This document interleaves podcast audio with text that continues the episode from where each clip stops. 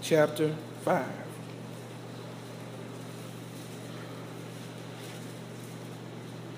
Lord, prepare me to be a sanctuary,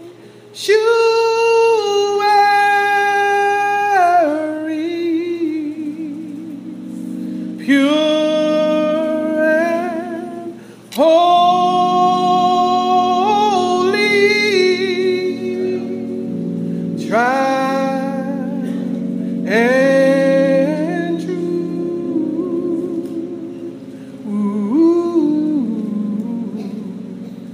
With thanksgiving, I'll be a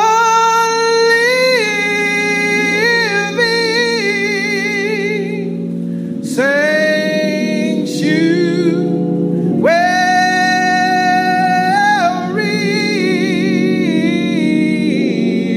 Lord.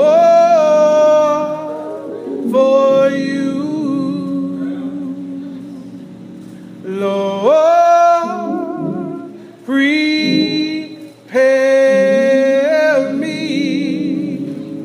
to be a sanctuary,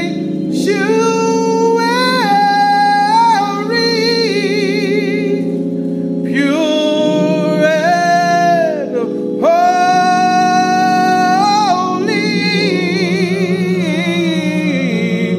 tried and with thanksgiving, I'll be a living sanctuary, Lord.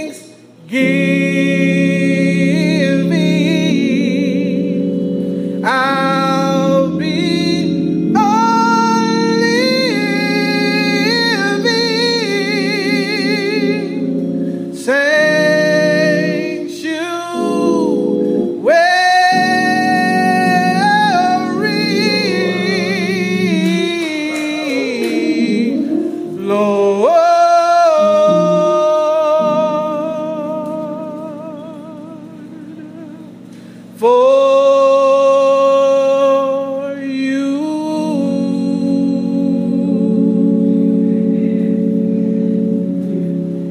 Amen. Matthew chapter five, starting at verse one. And would everyone stand for the reading of God's word?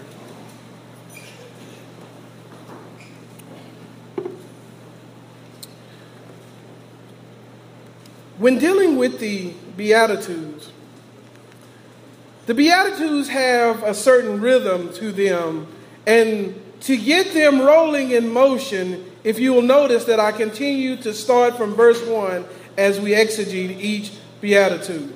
That's for a reason, because the Beatitudes have a flow to them, and we'll see more of that as we deal with today's text. Matthew chapter five. Starting at verse one, we find these words.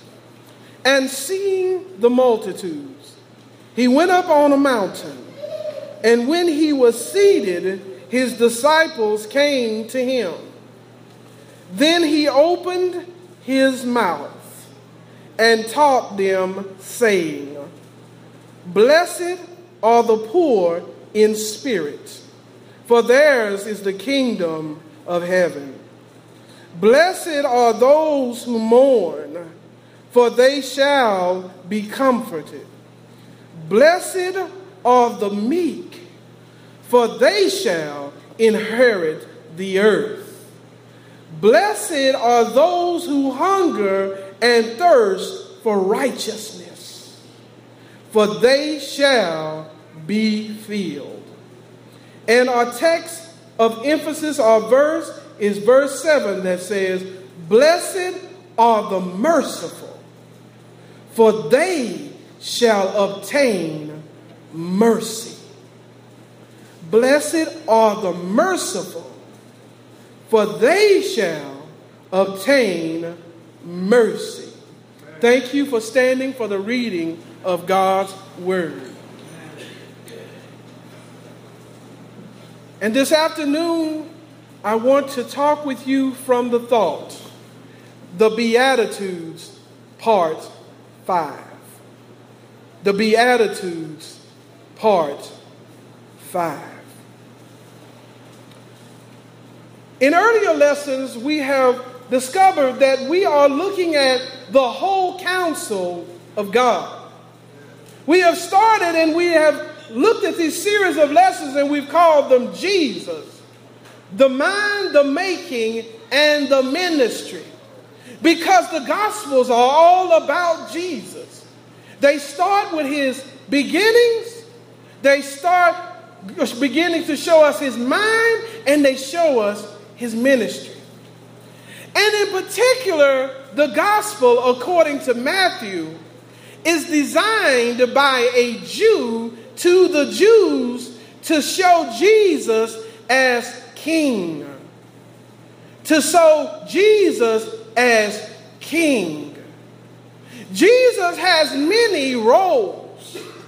He is king. He is priest. He is savior. He is Lord. He is the propitiation. He is the lamb without spot or blemish. Jesus has many roles. But Matthew's emphasis is to point out Jesus as king. And the portions of lessons that we're beginning to develop is Jesus' initial sermon. And the sermon is called, affectionately, the Sermon on the Mount. The Sermon on the Mount consists of chapters five, chapter six, and chapter seven. They are the king's manifesto. They are the king's aims, objections. It is also his desires, his requirements. It also tells us about what he came to bring. And in this introduction called the Beatitudes to the Sermon on the Mount, or the King's Manifesto, he lets us know that he came to bring happiness. We've discussed that in America that we have been given the inalienable right to the pursuit of life, liberty, and the pursuit of happiness. But the problem is that we live in a fallen world, and that the objectives and the way by which we try to do it within our culture never quite gets there. We get the new job as we climb the corporate ladder, and we think that that's going to make us happy. But when we get there, we find that we have to do all kinds of strange and on the border of illegal things to keep it. Sometimes our positions cause us to have to lie and to cheat if we're going to hold on to it. But we thought that if we could just climb up that ladder to vice presidency or a C E O or C O O or director, we were going to be happy. But when we got there, what we found is a whole lot of long hours and not enough time to spend the money that we were given. It has come out to be empty. We thought after we got to the position, we got through our doctoral thesis, we, we graduated, we had the paper, we went into research, and we found out that we didn't have the liberty to research what we wanted to, but somebody else was controlling the purse strings. So it ended up not being so happy.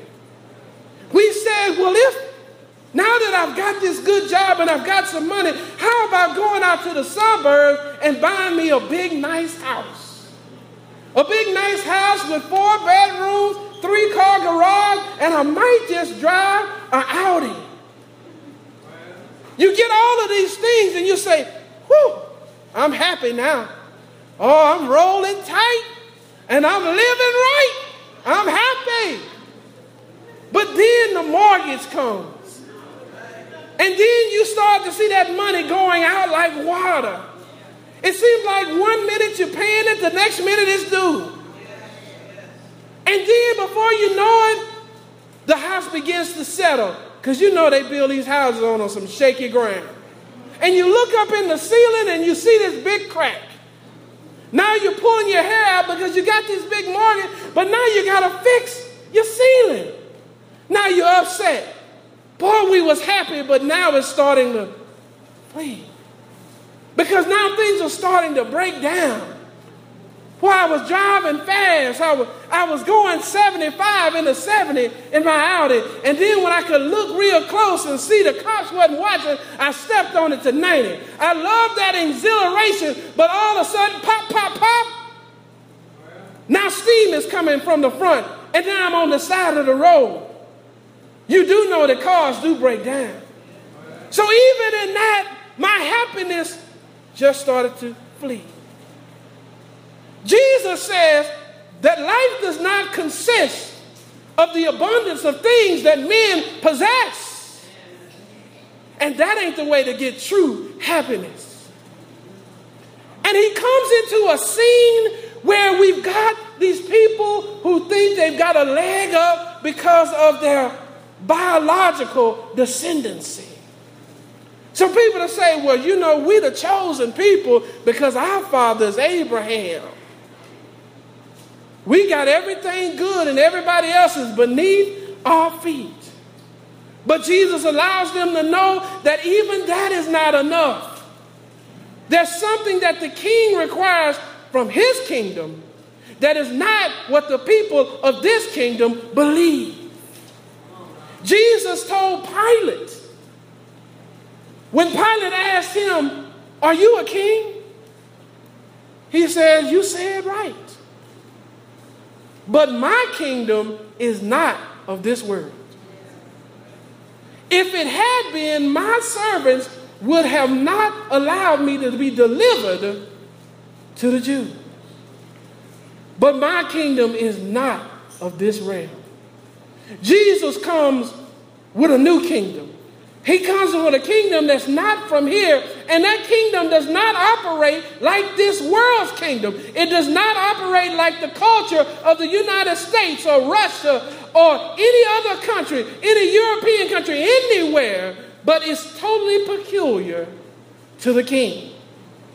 Because the king has requirements, and he's trying to get through to the Jews and get through to us that happiness comes a different way. Not of the way that we've been trying to grapple for it, but it comes by the way of the king. If you want to be a citizen of the kingdom of God and you want to be happy, God has a prescription. And it's in the Beatitudes. Because this word blessed can be translated happy. He says, happy are the poor in spirit. Happy are those who come to God saying, I'm spiritually bankrupt. I don't have anything in me that is worthy of you. There's nothing in me that has a value, and I am looking to you to fill me up. Happy are those who recognize that they're nothing in the sight of a holy God.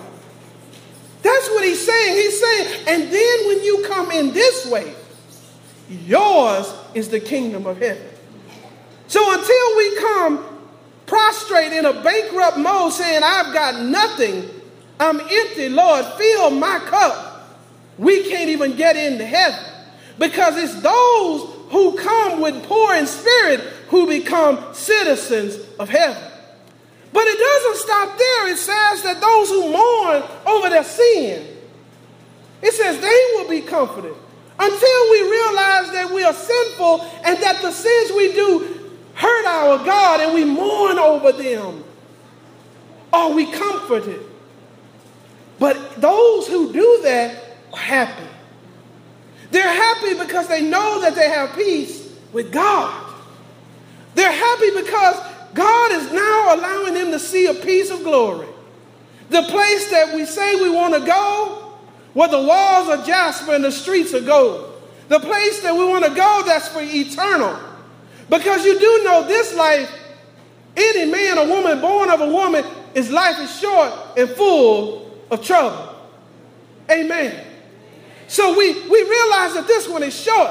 So we need something else because happiness ain't working here. But Jesus turns this thing upside down as the king and has these stipulations that don't readily fall into place for you and I. This is not how we like to do things naturally. But this is what the king is saying if you really want to be happy. If you want to be happy, you're going to be meek. You're going to look at yourself as less than others. You're going to put yourself in a position so that you can be servant to others. And the reason why is the meek have taken a bird's eye view of God. They've looked from the top down and, and up from the bottom up, and to see God in a way that he is holy. All around God, he's a type of holiness that we cannot obtain on our own. And it causes us to allow ourselves to be in a position that even when we feel like we've got our own rights, we're willing to be righted for the wrong. We're willing because we understand that none of us are holy like God. But the text goes on to say that those who are meek like that, those who understand that if you take my cloak, then I'll give you my shirt also, they understand something. Because when you see God, you realize of what this text says. It says, blessed are the meek, for they shall inherit the earth. Instead of us fighting so much over when somebody takes something that we believe is ours, we ought to go ahead and let them have it. Because it causes us a whole lot less stress. And we serve a God that the silver and the gold is his. The cattle on a thousand hills and the hills thereof. We serve the same God that says the earth is the Lord's and the fullness thereof and they that dwell in it. Those who steal from you and the stuff that they stole is still his. He's got the power to give you that and more if you trust in him. But I see something else right here. It's why a meek person don't mind giving his stuff away when people want to steal it. You remember we talked about earlier about Abraham and Lot. They reached the point of the promised land and that Lot's servants started to fight with Abraham's servants. Now Abraham was the heir to it all. Amen? He said he's going to be the father of many nations. But Abraham said, Lot, look, let's not fight. Let our servants not fight. I tell you what, you go ahead in front of me and you look at all this land that God has given. If you go to the right, I'll go to the left. If you go to the left, I'll go to the right. I'm going to let you have first choice. But that's meekness. That's power under control. Because really, Lot was a freeloader. There wasn't any promise for Lot. It was the promise to Abraham. But Abraham was readily wronged for the right because he understood this beatitude. He understood that blessed are the meek, happy are the meek, for they shall inherit the earth. Lot understood that, go ahead. I mean, not Lot. Abraham understood it. Go ahead, Lot. Get whatever you want. Because in the end, it's going to be given back to me anyway. Blessed are the meek, for they shall inherit the earth. Abraham knew that God had for him something in the kingdom that was way greater than anything was going to be in the current promised land. So we got to realize when folk trying to mistreat us and take our stuff, and that we don't need to get into a whole lot of battles and get caught up in uh, uh, lawyers' offices and judges and courtrooms and get all jammed up and tied up for nothing and get our blood pressure up and get our, our, our systems all out of whack. It's going to be ours anyway. If we're meek, we're happy. Because this life is only short, but we got a life that's eternal. And God has already promised us that we shall what? Inherit the earth. So then we go on in our text to see, blessed are those who hunger and thirst after righteousness. If you're really a child of God, you want more righteousness. Because we know that we sin, and we know that we need to be molded and completed and be more like the Son of God. So we pant and we thirst after righteousness because we need to be filled. And when you are hungry or thirsty, you don't want, if you're hungry, you don't want some food plus a new suit. All you want is food. When you're really hungry, you don't care about nothing else. You want food. When you're thirsty, you don't care about a big house on the hill. You want water. That's what you want. And so here he said, thirst and hunger after my righteousness. Don't thirst and hunger after some strange relationship and me. Some big time corporate job and me. He's saying thirst after me only. But he gives us a promise in Matthew six thirty-three that he says, seek ye first the kingdom of God and his righteousness, and he'll add all these things unto you. God is trying to get his people to understand that you ain't got to go about it this way. You ain't got to strain and struggle and bend and connive and scheme. Forget all that. Get after God, and God will give it all to you anyway. He will restore the years that the locusts have eaten. The wealth of the righteous, I mean the wicked, are stored up for the righteous. Once we start to really grapple with that and really get a handle on it, our lives are going to be a lot easier than they are today. We're going to stop fussing and fighting over a lot of stuff that we're doing because we realize it's ours anyway. Blessed are the meek, for they shall inherit the earth. We need to hunger and thirst after righteousness. But then we come to our text for the day, shining the sermonic spotlight on, on verse seven. On verse seven it says, blessed are the merciful, for they shall obtain mercy. I don't know about you, but I need some mercy. I need some mercy because I'm a fallen individual that sins on a daily basis, whether it is sin of omission or sin of commission, whether it's the things I should have done or the things I have done, whether it's the things I've thought or the things in my action. And I need some mercy. I need God to keep judgment off of my back. I need God to keep from sending me where justice, if it had its way, I'd be in a burning hell.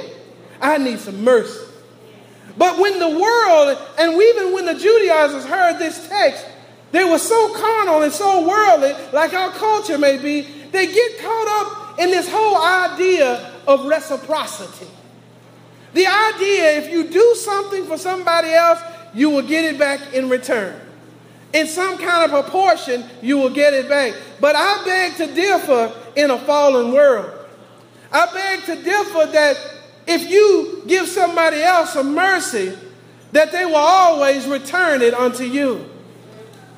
Because there's, we live in a dark and a dismal and an evil world that some folks you'll give mercy to, and they'll put their foot on your neck.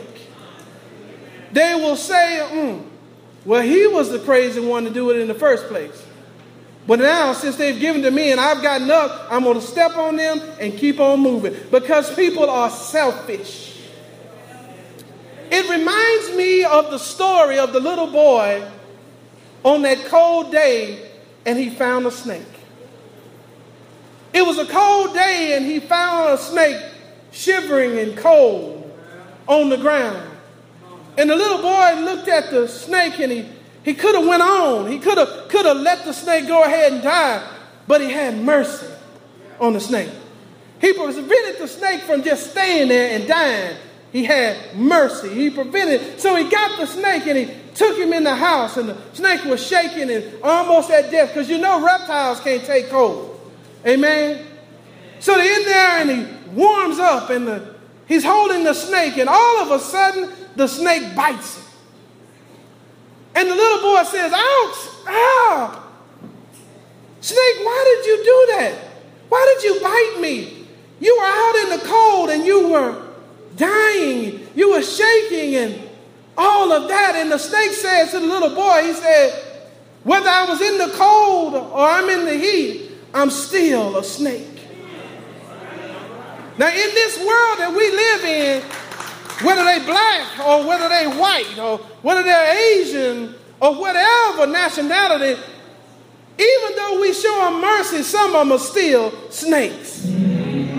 So what I'm telling you today is that this text right here, the mercy that you obtain doesn't come from this world, but it comes from the King. We need mercy from the King, because mercy said, don't send them to hell, and grace said, here's heaven. And one Friday evening, in a place called Golgotha's Hill, God in his infinite power had mercy on you and on me. He had mercy that he gave his only begotten son, that he allowed him to put nails in his son's hands and nails in his son's feet. He had mercy. And the Bible said that the Son of God stayed on that cross from the third to the ninth hour. He could have called a legion of angels and came down and took him down, but he had mercy. The Bible said he loved us so much that he gave his only begotten Son. The Son loved us so much that he gave his life. He had mercy, because if the Son had not died that Friday evening, every one of us in here would it be in a basket on the way to a burning hell. But I'm so glad that Jesus didn't come down off of that cross. He stayed on that cross not because he had to, but he stayed on it because he wanted to. That's good news, children, because he had mercy. So God is saying to us in this text today, if you want more mercy from God, then you need to show mercy. Don't look at reciprocation from man, but look at imputation from God. God will give you what you give out, that your cup never runs dry. You'll be like the widow at Zarephath, that she had and she had oil, but she thought all she could make is one more piece of whole cake bread, and her and her son would die. But the prophet came along and said, give it to me first, representing God. And God began to give an overflow, that the flour didn't run out, nor the oil run out. God had mercy. But the end of the story didn't stop on that old rugged cross. They took it down and they put him in a borrowed tomb. And he was in that tomb all night Friday. He was in that tomb all day Saturday. He was in that tomb all night Saturday night. But begin early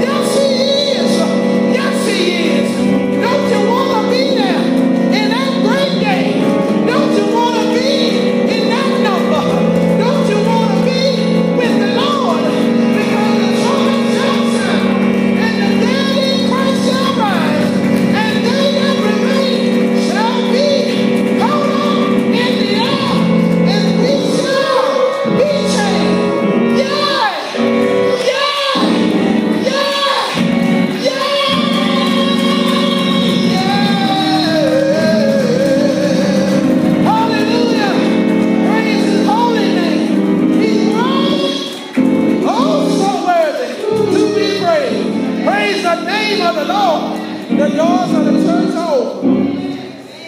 Hallelujah. Good news from the King today, saints. That the King has a manifesto.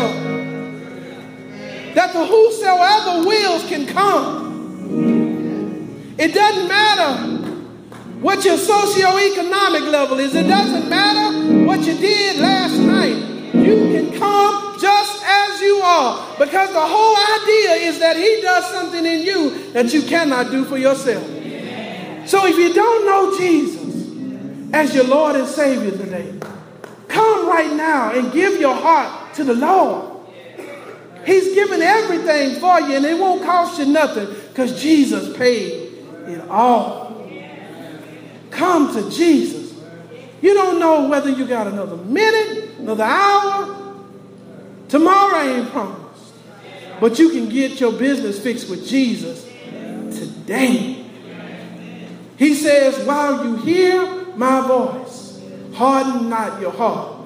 Come to me while it is still called today. Today. Come unto Jesus. May of your mind. Come unto Jesus while you have time. He will make your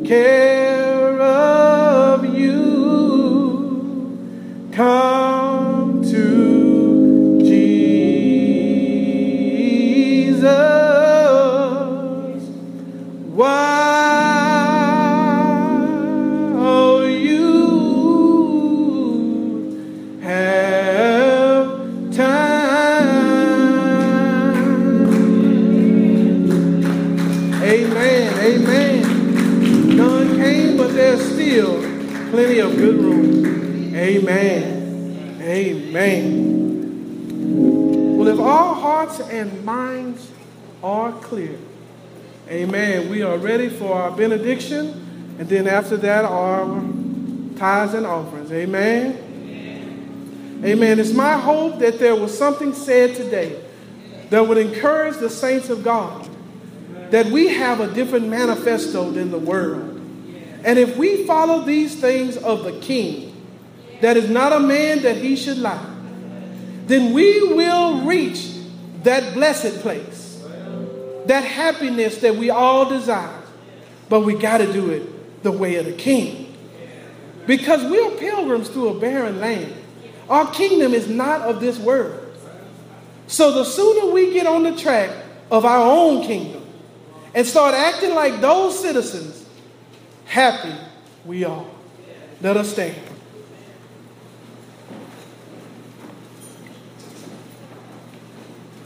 Where he leads me, I will follow.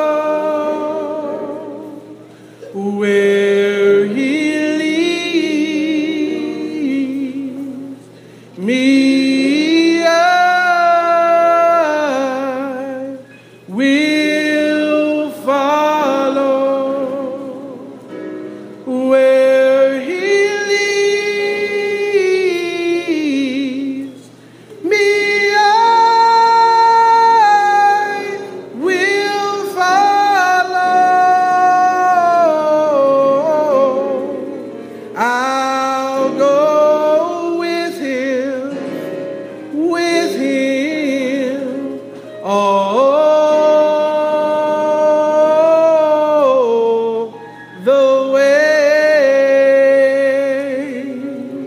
Eternal God, our Father, Lord, we bless your name, Master, for another time in your word. Lord, we thank you for every sign under the sound of my voice. Lord, continue to continue and continue to anoint their heads with fresh oil. Lord, bless every visitor, oh God, Master, who thought it well to come to New Zion today. Bless every sainted member who thought it well to come, Lord, and let your word do all that you would have it to do. Lord, that we want to be more like your son, Jesus. We want to be right in your sight. And Lord, continue to strengthen us and encourage us to do the will that you would have us to do while it is yet day. Because night cometh when no man can work. But Lord, we thank you for the day. And thank you for the willing workers that'll work in your vineyard. Lord, bless everybody as we go to our prospective homes. Lord, in everything that we have left to do on this day. Lord, in the blessed name of Jesus, we ask all these things. And the whole church sang,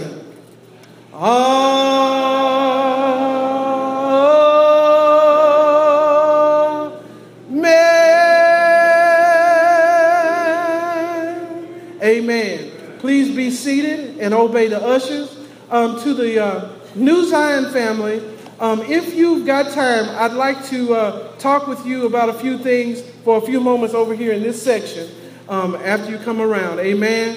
And also, um, I know it's going to be a little long, but I'd also like to talk with the uh, our singing units and musician as well. Amen. Amen. Right after the first meeting. God bless you. So and now you're in the hands of our ushers for our offering.